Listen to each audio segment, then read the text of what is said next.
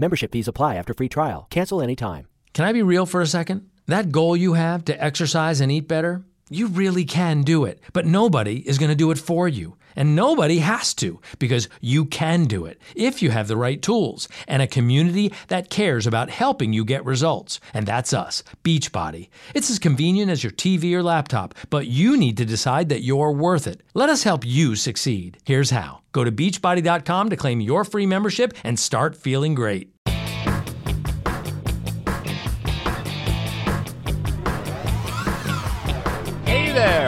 Welcome to Big Blend Radio with your hosts, Lisa and Nancy, editors of BigBlendMagazine.com.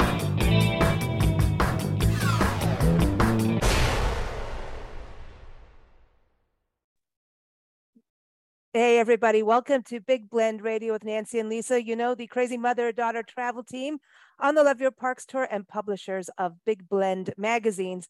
Today, we're excited to welcome back acclaimed author Annette Libeskind Berkovits, and she is joining us to talk about her new memoir. And it shares quite a story her story, uh, her childhood story that was very nomadic. It was in the aftermath of the Holocaust, and uh, the book mm-hmm. is called Aftermath Coming of Age on Three Continents, and it comes out September 13th, so just a couple days away. And it is coming out through Amsterdam Publishers, which is one of the world's largest publishers of Holocaust memoirs. And I got all stuck into what their company does, which mm. is really impressive and important, especially now uh, in this time in, in our lives. Um, and I encourage you to go to Annette's website to learn more about her books, her conservation work. Uh, she is awesome. Go to Annette berkovits.com, and that's B E R K O V I T S.com. So, welcome back, Annette. How are you? Thank you. It's great. It's great to be with you again, Lisa. Mm-hmm. Yeah, it's awesome. Nancy and I have been enjoying reading Aftermath and excited for people to get their hands on it. Um, and I think, well, this is what your second or third memoir? How many? It's my third memoir. Your third wow. memoir. You've just done a novel mm-hmm. too. Am yes. I right? Yes. And a novel. I had a novel called The Corset Maker released mm-hmm. this March. So I have two book releases this year. It's been cool. A productive year for me. Mm. Yeah. Was was the novel kind of based on your mom? It was inspired by my mom. Mm-hmm. Some ah. parts of it are based on her, others are inspired by her and her. Oh, friends. I like that. That is that's a good, cool. yeah, that's a good way of putting that's it. That's really cool. I and like then it. we met you with your poetry book. That's when you mm. first came on our show yes. a couple years ago. Yes. So, yes. wow, you've been busy. She has been busy. busy. I, I, love writing. I spend as much time as I can doing it. Was it different nice. writing a novel versus memoir? Very different. Mm. Very different. Um, well, you know, there is that old adage that um, novelists are thinly disguising the truth, and that memoir memoirists are uh, embellishing the truth, so you can't really win. But the difference was that in writing a memoir, especially this coming of age memoir, my my very young years, uh, you have to really um, open yourself up to you know scrutiny by readers and you know with mm. all of your uh, youthful uh, mistakes uh, kind of uh, open to the world so it's mm. it's very um, it's kind of nerve wracking really because I wonder how yeah. people are going to uh, uh, take it, how they're going to read it. A novel is very different. It it involves a great deal of research, of course, which in memoir, the research is different. It's digging into your own heart. Mm-hmm. You know, with this, you're digging into your own heart, but you're also telling your family story. I know your first memoir also you focused on your dad. Um, in this, you're also talking about your childhood with with your brother, who's also a famous architect. we got to talk about him. So, how does he feel about being written about? well, honestly, I don't know if he's read it yet. That's funny. Very busy. He's always in a every every time I speak to him, I have to ask him what country he is in because oh he wow, does work, he does work around the globe. So mm. just the other day, I I was calling him. I I thought he was in Berlin, but it turned out he was in Tel Aviv. So oh he's very busy. Oh, I don't know if he's read all of it or some of it and how he's going to feel about it, but I think he'll be okay. His daughter, Rachel Libeskind, who is a wonderful artist, designed the cover. So, Oh, oh that's wow. Okay.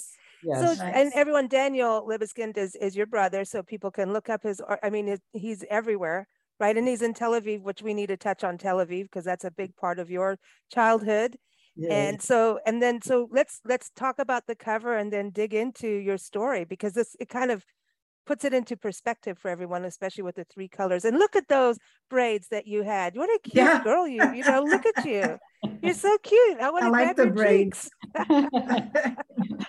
well, I'll tell you about the cover, and, and I'm very happy that Rachel uh, designed it as she did, because the three colors are really uh, emblematic of, of my nomadic life and the places I've lived.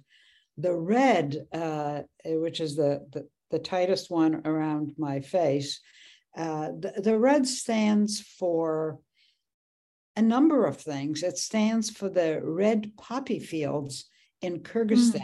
I was born at the foothills Wow. of the Himalayas, where the Fergana Valley is just covered with red poppies.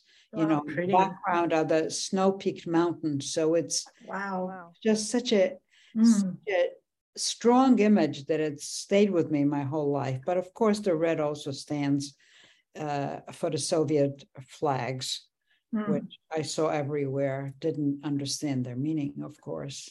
Mm. Um, and uh, then there is the blue. Oh, yeah. Blue is the color of the Mediterranean, Mhm. which is a body of water came to Israel. And most of my teenage years uh, took place, uh, you know, near the Mediterranean. So that's the blue. The green, um, Actually, can I just touch on that? Because even in the story, there's a part where you really talk about how blue Mm. it, it- I mean, just the blue, the water, just it's blue. Like the, the sky is blue. Like you were just like, this is blue. And I Mhm. think that's really interesting when, you know, you're a child and being inspired by color, you know, how it affects Yes. you. it really, it really struck me because we were not near any body of water when, uh, where I lived in Poland. Uh, Uh-huh.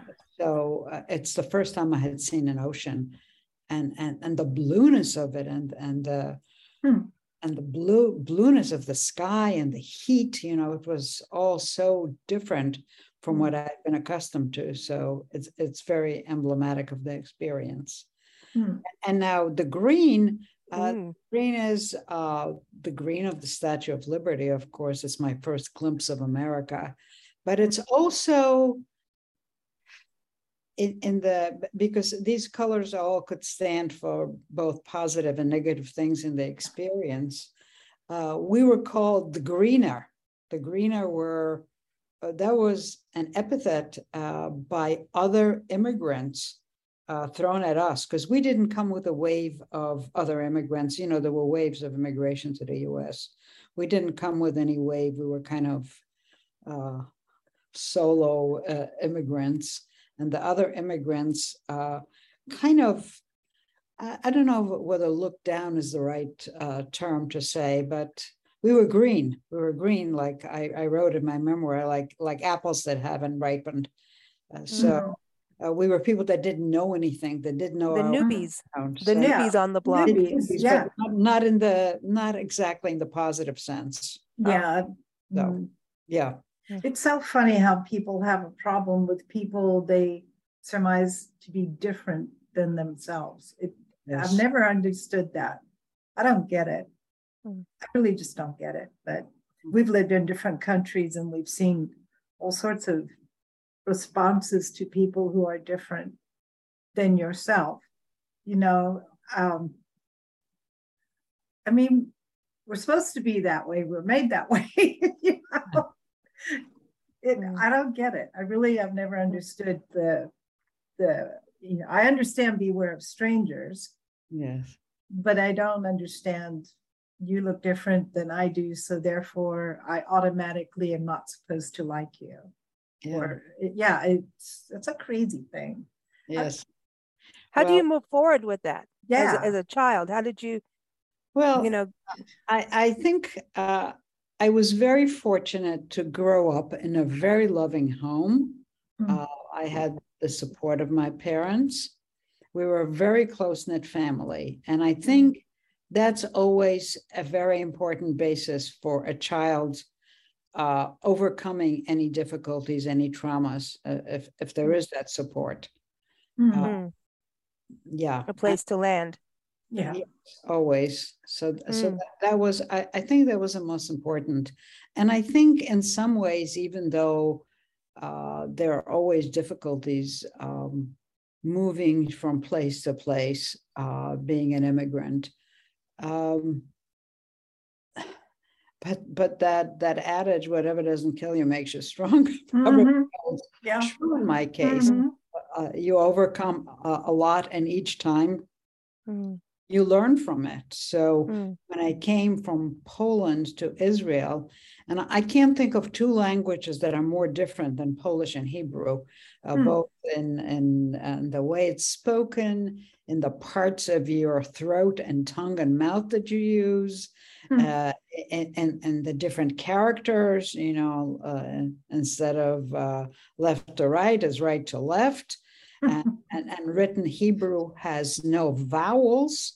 The vowels are implied by wow. dots below the words, and the dots are only used for children's literature. Uh, as an adult, you you don't see the vowels; you have to just know them. So, wow, you know, the shocking difference in the languages. Uh, that was hmm. a very very big obstacle, but uh, I managed to overcome it. So and English and English. I mean, yeah, that's not easy. From Hebrew to English, yeah, and arriving in New York without a hmm. word of English. Oh, wow. I guess if I hadn't had that experience uh, before uh, in Israel, moving from Polish to Hebrew, I would have had a much tougher time. But mm-hmm. also, when we came uh, from the Soviet Union, um, in my home, there were three languages spoken. Uh, my mother primarily spoke Polish to me. My father spoke Yiddish, and the people around us spoke Russian. Oh, wow. So I was exposed to those three languages, and I think in some ways uh, it makes a very young child's brain more plastic, more mm. receptive to different sounds. Mm. So, so maybe I agree. That was it. Yeah, I, I had a few. I didn't. It wasn't as tough for me but then we did different Af- African languages, and th- some of them are all clicks and clicks and clacks, and that's a whole other a whole other thing. And and don't ask me to to speak any of it now. Unfortunately, you know, if you're not talking of you know, using it all they the time, it, it, it, does go. Absolutely, you know, you need to you need to keep speaking it. Mm-hmm. Yes. Mm-hmm. Do you think you know writing your memoir that the timeliness of it with the way the world is right now? Um, you know, I we look at this mm-hmm. country mm-hmm. and um, we're not being mm. very nice to each other. Let's put it that way. I mean, we're still dealing mm. with racism. Um, there's still factions of people who don't even agree that the Holocaust happened. And I think that's what's really great about that's your publisher, um, mm. that they're putting these stories on the forefront. Um, you know, we we were we just did a show mm. about World War II history. We've done a lot on it, really, and they were saying that like the greatest generation is now moving on, and we've got to get these stories now so did you feel was that part of your reason to share this? Yes, I, I've always been uh, taught primarily by my, by my father, who was who was uh, a he was a great storyteller, and b he felt it was a responsibility of people who survived to pass the story on. Mm-hmm. So he he told me, as you probably know from my my first memoir, in the unlikeliest of places, uh, my father told me uh, the story of of his family um, very early. I was very young when I learned about the Holocaust. Some people would say mm. too young, but he he felt that it was it was very very important. Um, so um, yes, yeah. mm. passing on the history of of uh, of the family is important, but it, it's important in the larger sense because my book is really about immigration, and we're dealing Mm-hmm. with the issue of immigration all the time in this country and around the world with waves of Afghani refugees, Mhm. Ukrainian refugees. Uh, there's a huge number of refugees from Africa and, and so on. And and people think they know what it's like to be a refugee, uh, but they really don't. Because I think even though there are some common strands in, in immigrant stories, each story is very different. Mm. And not Mhm. every immigrant really uh, comes with an intense desire to be here. Mhm. My, my father really wanted uh, to be in America for a number of reasons.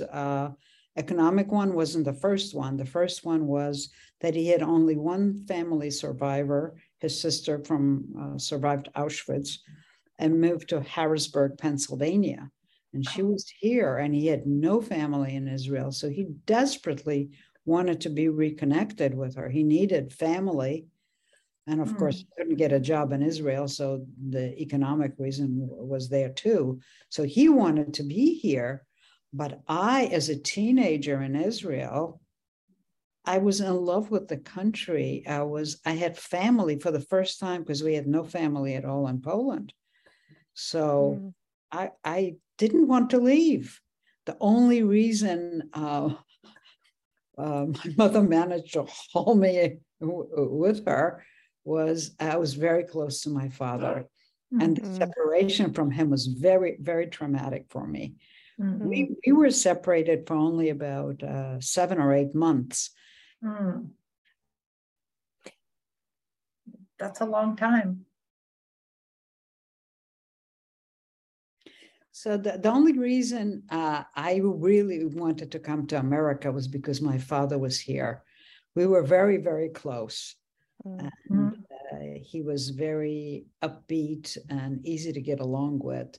My mother was more reserved. Uh, doesn't mean that I didn't love her very much, but I had a, a different kind of relationship with my dad, and I wanted to be here.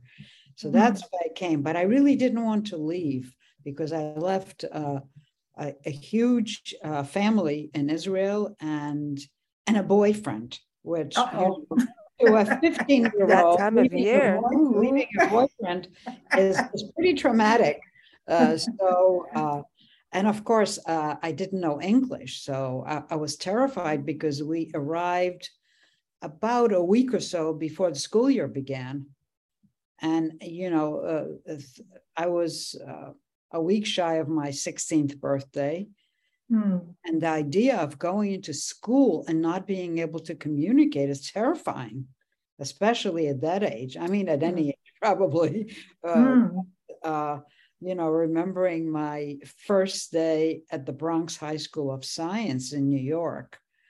Uh, Wow. the bell rings, all the students run into their classrooms, and I'm standing there with my card from my homeroom, unable to find a classroom. It was a brand new building, by the way. It had opened that year. Uh, Mm. and it was a complicated building, and I am somebody with a poor sense of direction. So I couldn't make out what my card was telling me. And I stood in the hallway. As you see, Oh. the braids, okay, I wasn't six, I was 16, but I still had the braids. And I stood there in the hallway Oh. crying because I Mm. was, I had no idea what to do. Mm. Fortunately, uh, a, teacher came down the hall and he realized this kid had a Mm. problem. So Mm. he took me to my homeroom. Turned out he was my homeroom teacher. And eventually, uh, Mr. Milton Kopelman became the principal of the school. And we stayed friends for many years. Oh, that's Oh, cool. that's Yeah. amazing. You know, I Mm. think you're really right about this, you know, just even stories with um, other guests coming on our show and and hearing these stories, you know, im- like you're saying, immigration, refugee situations. Mm. Um, for all ages, it's a, oh, we just, we're going to have to keep moving forward. And that's, there's this thing about just keep moving forward because you can't, you can't not move forward. You, you don't Yeah. catch a break. That's what it feels like to me. And it's like, you're always trying to navigate, you know, even how to go to the store and then you go to the store and you're like what the heck is all of this you know Mm. the food is different um cultures are different i mean it's it's Well, I, it's I have really to and Lisa, I have to tell you a story. You're talking about stores. I have to tell the story. My very first day in America, I came down from we lived in on the fifth floor in, in, in a building in the Bronx. And I walked downstairs just to look around to see, like, where am I? And there was a, a young woman who, who turned out my age and who I still know till this day, you know, uh, all these years later. Reach new career heights with University of Maryland's Robert H. Smith School of Business. Flexible MBA and MS options. GMAT and GRE not required. Learn more at go.umd.edu slash Smith School. University of Maryland Smith School of Business. Inspired, fearless, unstoppable. She tried to speak to me, but I, I had no way to communicate. So hmm. it was all sign language. And she grabbed my hand and indicated, like, come with me. So I figured, well, okay. So I followed her and she walked um, from the building where we lived on Sedgwick Avenue in the Bronx uh, to Broadway. And this is the very end of Broadway. So I saw the sign that said Broadway, but there was nothing but like car dealerships. And I was thinking Broadway with the flashing lights, like, oh, what kind of Broadway is this? What is this? I've been I've been duped. This is not hmm. Broadway. and we crossed the street to a store called Woolworths. Mm. Okay. Yeah. And I had no idea what that was. And I had never been in a, like a department store ever.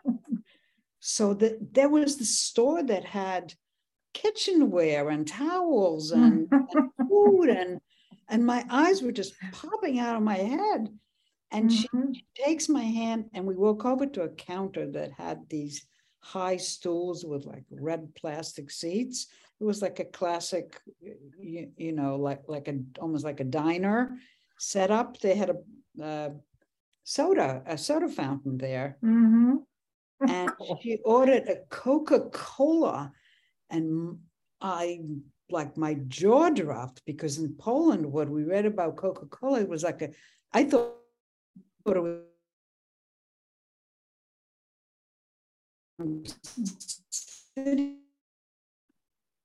drink Coca. So in Poland, uh, many years ago in the early 50s, I had read about Coca Cola. And, and I think maybe even at the time, or maybe before then, it had actually Coke in it. So it was considered oh. a, a, drug. So when, when she huh. served me Coca Cola, I, I, I, I was my jaw dropped. I was sitting mm, Broadway drinking Coca Cola, and it was only my first day in America, and I was thinking, Woohoo! What shocking things am I going to discover here? and then she That's really funny. ran home fast because there was Coke in there. you know, because there That's was. Funny. I think back then they did actually have cocaine in there. time, yes, at some time. Wow. When? Hmm. Yes. Wow it is it's interesting because the, the, language barrier again and mm-hmm. nancy I, you know when you started reading her, her memoir and, and from her mm. books before you would never know that annette didn't speak english right right yeah but i i know that feeling of like when we lived in africa for so long when we came back to this country and we went was it Pick n Pay this super hypermarket not here no, what, not, no Pick n Pay south that? african okay um, when we went into that like one of Publix, those I think. Publix. These maybe it was a Piggly Wiggly. it could have been any of those, but going from the small place that we live to, you know, dealing and bargaining with the shop owner, and then a mid-sized grocery store. Like when I say mid-size, I mean small, and then going to these huge supermarket hypermarkets and walking in and i just remember going in and turning around coming out because like we were putting everything in the cart that we saw and then we left two carts of full full stuff and walked out because it was just so much that going from like very small and personal to these huge i mean it was like a factory to me it mm-hmm. was it, it was just too much it's a so different, I, experience yes yeah I, that reminds me nuts. of my father my father going to my father to uh, something like a Home Depot, mm-hmm. standing in front of uh, a section that had like a million different kinds of screws. Yeah. And he was saying, you know what? If the people in Russia saw this, they would all leave immediately. you know, that's exactly it's, it's, funny because when it, when it, came to grocery shopping, we walked out, left our carts, but then it was a couple years later we went to Portland, Oregon, to Powell's bookstore, and we thought, oh, oh my God, this yeah. is amazing. There's music, there's musical instruments, there's a whole room of music books. A book, I mean, this was like a library that Crazy. you could take home with you. We walked out with with a cart full of books and music. and music. I, I, I mean that that we took home. that was yeah. funny. But if it's if it's groceries, we could care less. But the books we're, we're bringing home with us, you know. Mm, yeah. So are you going to I, I know things are changing a little bit in travel. Are you going to do a book tour with with your memoir with Aftermath? Um possibly uh mm. possibly uh, uh my uh, my brother's wife, my sister-in-law Nina, who is his partner, business partner too, uh, she she's hosting my book launch uh, oh, next oh, nice. week on the 13th, which luckily happens to be my birthday. Oh, well, happy birthday. yeah, that's awesome. special birthday. But she was uh, thinking of, of hosting uh, another uh, launch for me in Berlin and possibly one in Amsterdam. So, oh, uh, yeah, you really are international. you know, mm-hmm. Other people are going, oh, we're going to go downtown to the local bookstore, but not you. Let's just go around the world and do it. One thing too, because you're writing, you write so much, and um, there's many lessons from your writing, and I think it all res- uh, resolve like goes around perseverance, resiliency, and just to mm-hmm. move forward and positive. And if you want to do something, do it. I think there's so many lessons and um and to have fun too and so your writing to me is something that will just continue on and on and on in people's lives these stories like what your dad was saying you know telling these stories it can be done through art architecture like your brother um, obviously all of the arts run in your family which mm. is a huge in one of the best forms of storytelling and documenting history and, and interpreting history um, do you see yourself with all of this doing a book club and having, I mean, with the era of Zoom, um, having discussions with people, you know, and, and especially people who have gone through, you know, the immigration process themselves. And for those coming in, like I feel like there should be something for those going through it to, you know, not feel alone. That's that's hmm. such a great idea, Lisa. Uh, it's funny you should mention it because a few weeks ago, uh, I had a Zoom uh, meeting with um, about a dozen uh, readers around the world who read uh, my Corset. Maker novel, mm. and it That's... was it was interesting for them uh, to be able to ask me questions, but it was also probably more rewarding for me to be able to meet my readers and mm. to get to know them and find out how they reacted to to my books. So I think your idea of having a, a, book club where where immigrants can share their stories, which are all different, is is fabulous. Is mm-hmm. fabulous. I think that, and also letting people who aren't immigrants be part of it, so they can understand to bridge that gap and that understanding, because it's so easy to read numbers on the news and we don't even know mm. some journalist side of it it's it's it's kind of everyone's arguing and if you take the time to hear someone's life story or even just a little piece of it mm-hmm. it bridges those gaps and and gets away from the drama and has that personal connectivity and we do realize hey we all have a heartbeat you know we all you know we mm-hmm. all care about family we all have specific things that commonalities uh, of being human beings right mm-hmm. um, pretty much in this country, we're all immigrants and we tend mm-hmm. to forget that. Right. We're mm-hmm. immigrants. And not only are we immigrants, we took somebody else's country. Mm-hmm. So well, it's been going around everywhere. Yeah. You know, so it's, it's, um, I think that it's nice to uh, remember that and be kind and mm-hmm. not, and the fear of, of people who speak differently, might look differently, have different customs. I, in, just embrace it and find out what it what the culture's all about. It's way more fun and way more interesting than being scared.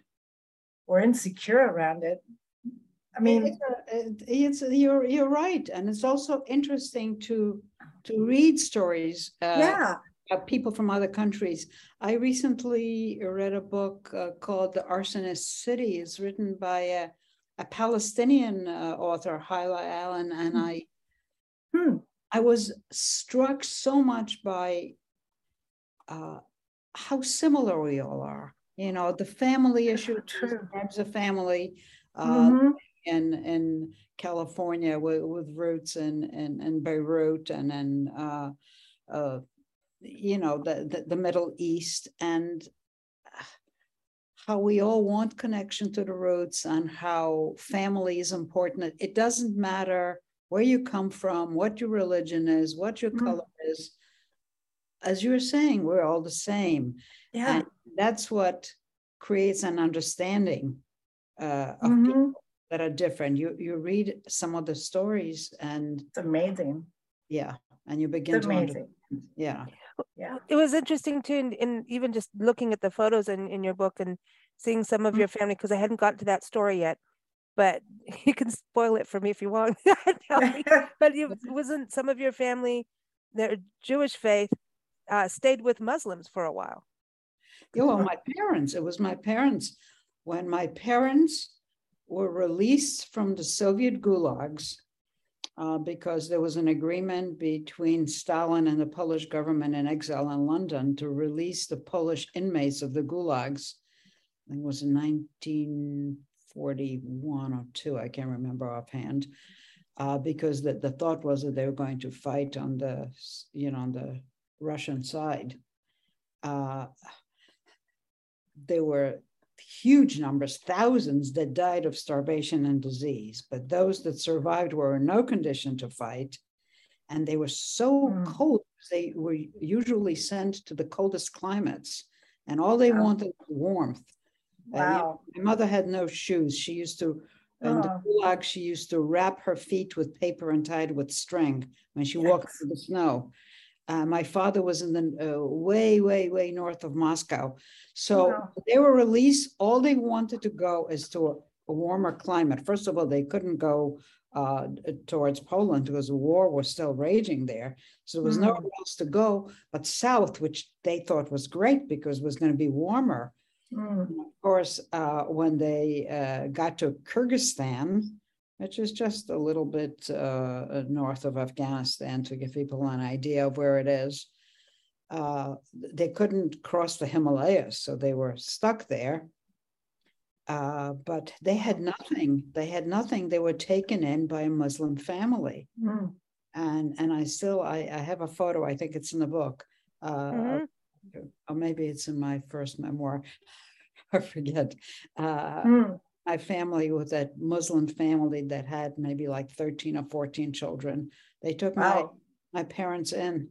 Mm, that's kind. We lived with a Muslim family in, in Kenya. Kenya. Yeah. They I took mean, us in. They yeah. took us in because they were like, here's this uh, single mother with a child in Africa who doesn't have a clue what she's doing. seriously, you know, and um, they were extremely kind and extremely clean. And the white friends that I had were, oh, ew, how could you let them live with you? And I'm like, no, we're living with them.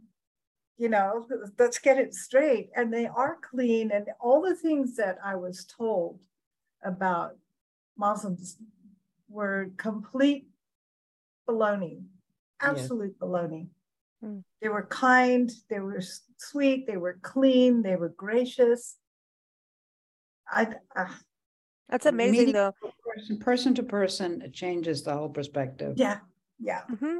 And memoirs, because that's mm-hmm. another personal connection, you know. Mm-hmm. And the other thing is, people when they're reading can kind of sit with something and be able Think. to breathe with a book. A book gives you breathing space you know i love movies nice way of putting it i never thought you, yeah because you can mm. read you can stop you can reread it. You can reread mm. the whole book but and i think memoirs are so good because it's a personal story. We tend mm. to learn you know as a society learns better from true stories you know? Fiction Oh, does a lot of good too. Fiction sometimes we need that you know? But it's when you're reading someone's true story perseverance and Mm, mistakes life lessons mhm. it lets us also realize we're all human you know? We can't be perfectionists so Well, it's um and, and we all yeah. make the same mistakes mhm, and we do it over and over again. yes and then some of us decide to write about it. No, Yeah. Say, hey. and, and then I wanted to say this too because I know that you also worked uh, many years, and I know we touched on this the last time you were on the show. Um, you did a lot in regards to uh, wildlife conservation. Mhm. With- and Love this- Yeah, Yes, I, yeah. you know when i talk people about my writing uh people uh some people make the incorrect assumption that i have been an author all my life but the fact is well, you're right. I- Like you, you. I mean, you're you're Mm. just an amazing writer. So Mhm. I can. ins- I, I, I had a 30 plus year career at the Wildlife Conservation Society in New York, Mm, which is so based at the Bronx Zoo. So I, yes, I, I worked with wildlife conservation and Mm. education and developed uh, programs to, to teach people about the richness of the natural world. And uh, uh, for a time, I was in charge of the Children's Zoo, which was great fun, redesign of the Children's Zoo So cool. and then um, you know traveling around the world to bring uh, programs that we designed we designed programs to teach kids science but using wildlife the wonder of wildlife as a motivator so we had programs for very young kids middle school and high school and uh, i think one of my proudest achievement at that job was negotiating uh, with the minister of education in china to bring the first environmental education program into Wow. one of the Chinese provinces. And at the time, early 90s, uh, uh, Wow. China was very, very concerned about bringing Western ideas into schools. So when that happened and my program went into the Yunnan province, uh, I, I, I was thrilled. But I, I, I had so many interesting experiences with animals and people around the world that I wrote. I don't know if you know about my uh, book, uh, Confessions of an Accidental Zoo Curator. Because no. Uh, Oh, I want to read it. that's that's one of my three memoirs, the confession. Oh, Oh, because this is- I actually became Wow. a curator by accident. yeah. Oh, see, but the- Yeah. when, but I think this is where I was going with this That's is the so funny. conservation of um, teaching kids and teaching and interpreting Mhm. wildlife and science is is a different. It's difficult. It's the same thing as writing Mhm. and and being able to tell the story to keep people engaged in the story and to think and come away from so you know a memoir like i said teaches. It's a it's a Mhm. teaching tool. And so i think with wildlife conservation you're also giving a voice to the voiceless. And so i think that that's also part of this the, the beautiful thing of what you're doing writing about you know the holocaust your family after the holocaust what people go through as immigrants. I think you're again giving the voice to the voiceless You've you've put you've put it better than I Mm. could, Lisa. because i i have i have a loud voice and that's all i do is and a great mind to go with it. Oh, but yeah i think that it's all connected so we love that we love we love Oh, I that lo- and um I love the wildlife part too. That Yeah. that's near and dear. Mhm, me. that's that's Yeah. everything to us we got to take care of the natural world and uh, Absolutely. through that we'll be able to take care of our people you know Mhm. So, congratulations and happy birthday, everyone. Aftermath Coming of Age on Three Continents comes out again by Annette Libeskind Berkowitz, uh, uh, Berkovits, excuse me. You can go to her website, AnnetteBerkovits.com. That's B E R K O V I T S. And uh, of course, that's September 13th, again through Amsterdam Publishers. Look them up. They are cool what they're doing.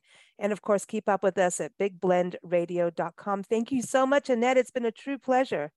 Lisa and Nancy, you're terrific interviewers. I really thank you. Well, thank, Thank you. you. I'm very, very honored to be with you.